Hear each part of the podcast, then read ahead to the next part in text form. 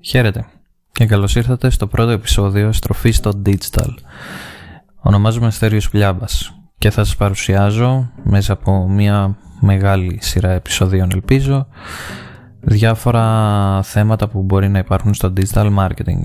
Σε αυτά θα συμπεριέχονται μέσα και στρατηγικές, συμβουλές και προβλήματα που μπορεί να υπάρχουν στον χώρο. Σήμερα θα σας, θα σας μιλήσω για το SEO. Τι είναι και πώς μπορείτε να κάνετε μόνοι σας κάποιες ενέργειες. Επίσης το επεισόδιο θα προσπαθήσω να είναι όσο το δυνατόν πιο μικρά και περιεκτικά. Το SEO λοιπόν είναι το λεγόμενο Search Engine Optimization. Τι κάνουμε; Μπαίνουμε σε μια ιστοσελίδα και βελτιώνουμε το περιεχόμενό της και την τεχνική της πλευρά για να μπορεί να γίνεται μια καλύτερη κατάταξη στην Google. Γενικά στις μηχανές αναζήτησης αλλά η, έχει το μεγαλύτερο μερίδιο αγοράς το έχει Google οπότε κάνουμε όλες τις ενέργειες για αυτήν. Οπότε, αυτό που κάνουμε, αυτό που έχουμε στόχο να κάνουμε σε μια ιστοσελίδα είναι να βελτιώσουμε το περιεχόμενό της. Και τώρα θα σου πω κάποιες ενέργειες που μπορείς να κάνεις μόνος σου.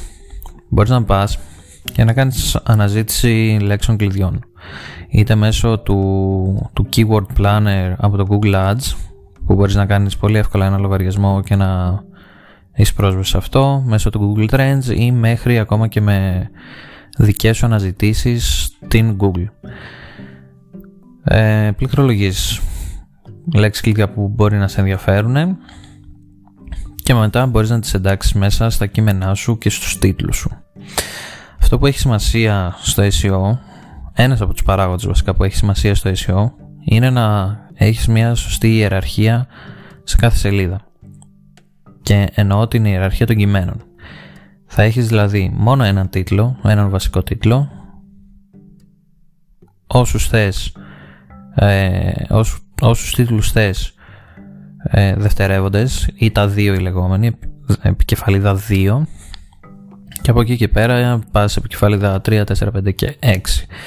Οι σημαντικότερες είναι η επικεφαλίδα 1, η οποία στην ουσία δίνει να καταλάβει, δίνει στην Google να καταλάβει ότι μιλάς για ένα συγκεκριμένο θέμα σε αυτή τη σελίδα και θα προσπαθήσει να καταλάβει ότι αναλύσεις καλά αυτό το θέμα και δίνεις διάφορες απαντήσεις.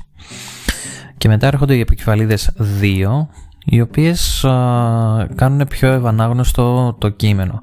Δίνει σημασία και σε αυτές η Google, εννοείται, γιατί εκεί πέρα μπορείς να έχεις κάποιες υποστηρικτικές λέξεις. Την κύρια λέξη, π.χ. ανταλλακτικά αυτοκινήτων. Αυτή θα τη συμπεριλάβεις στον τίτλος σου, στον τίτλο της σελίδας σου, στην επικεφαλίδα 1. Και από κάτω μπορείς να έχεις α, διάφορες άλλες λέξεις υποστηρικτικές όπως α, τι αμορτισέρ να βάλω άμα έχω SUV ή τι λιπαντικό να έχω για τον κινητήρα μου που είναι turbo. Λέω εγώ για παράδειγμα τώρα. Κάτω από αυτές τις επικεφαλίδες εννοείται αναλύεις το κείμενο και μετά απαντάς τι θα μπορούσε να διαβάσει ένας άνθρωπος. Το SEO το κάνουμε πρώτα για τους ανθρώπους και μετά για την, για την Google. Προς τα εκεί πηγαίνει δηλαδή και ο αλγόριθμος της Google. Θέλει να καταλαβαίνει ως άνθρωπος ότι, ότι απαντάς. Έπειτα σε ήδη υπάρχουν περιεχόμενο μπορείς να το βελτιστοποιήσεις και να το ανανεώσεις.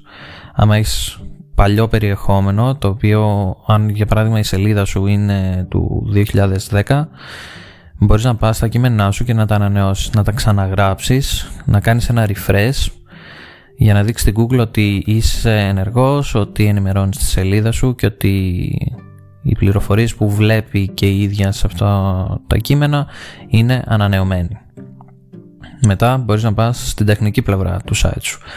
Να το κάνεις mobile friendly, να φορτώνει γρήγορα, να είναι σταθερή η σελίδα, να μην φορτώνουν εικόνες π.χ. και μου κατεβάζει όλο το κείμενο πιο κάτω ή μου το πάει πάνω και χάνομαι, υπάρχει μια σταθερότητα. Δηλαδή θα, θα μπω μέσα σε μια αρχική σελίδα, σε ένα landing page και αυτό που βλέπω τώρα θα το δω και μετά από ένα δευτερόλεπτο που θα φορτώσει πλήρως τη σελίδα.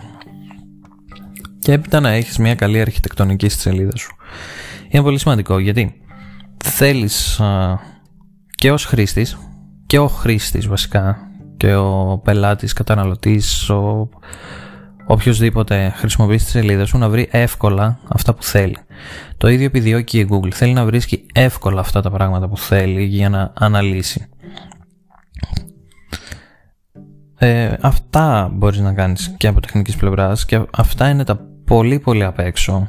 Δηλαδή είναι τα, τα βασικά που, που αντικειμενικά μπορείς να τα βρεις οπουδήποτε και να ψάξεις στο διαδίκτυο.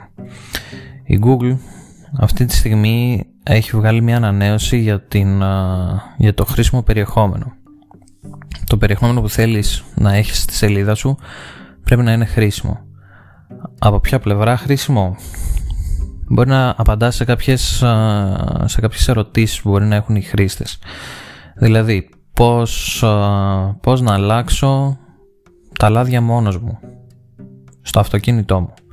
Αυτή την ερώτηση, αν την πάρεις και κάνεις ένα άρθρο γύρω από αυτή την ερώτηση, όχι απαραίτητα 1200 λέξεων ή ξέρω εγώ 3000 λέξεις, ολόκληρο βιβλίο, αν μπορείς αυτό να το αναλύσεις σε λίγες λέξεις, με bullet points, με bold γράμματα, με εικόνες, infographic και βίντεο, να είσαι σίγουρος ότι θα, θα κερδίσεις πάρα πολύ από το μερίδιο αγοράς όταν γίνεται μια τέτοια αναζήτηση.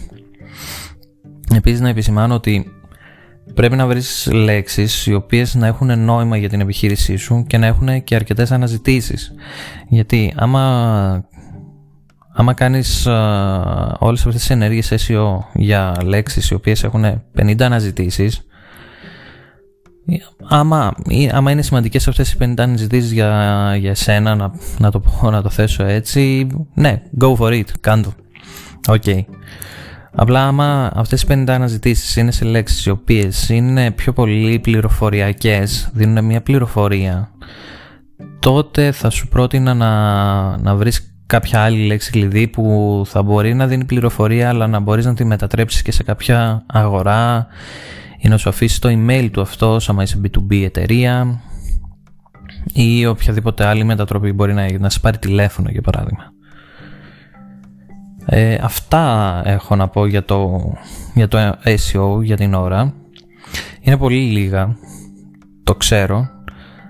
Θα, θα επιστρέψω στο SEO πολύ σύντομα. Θα προσπαθήσω επίσης να ανεβάζω καθημερινά επεισόδια. Οπότε θα μπορούσες να κάνεις ένα follow για να έχεις όλες τις, όλα τα updates από το podcast. Ευχαριστώ και καλή συνέχεια.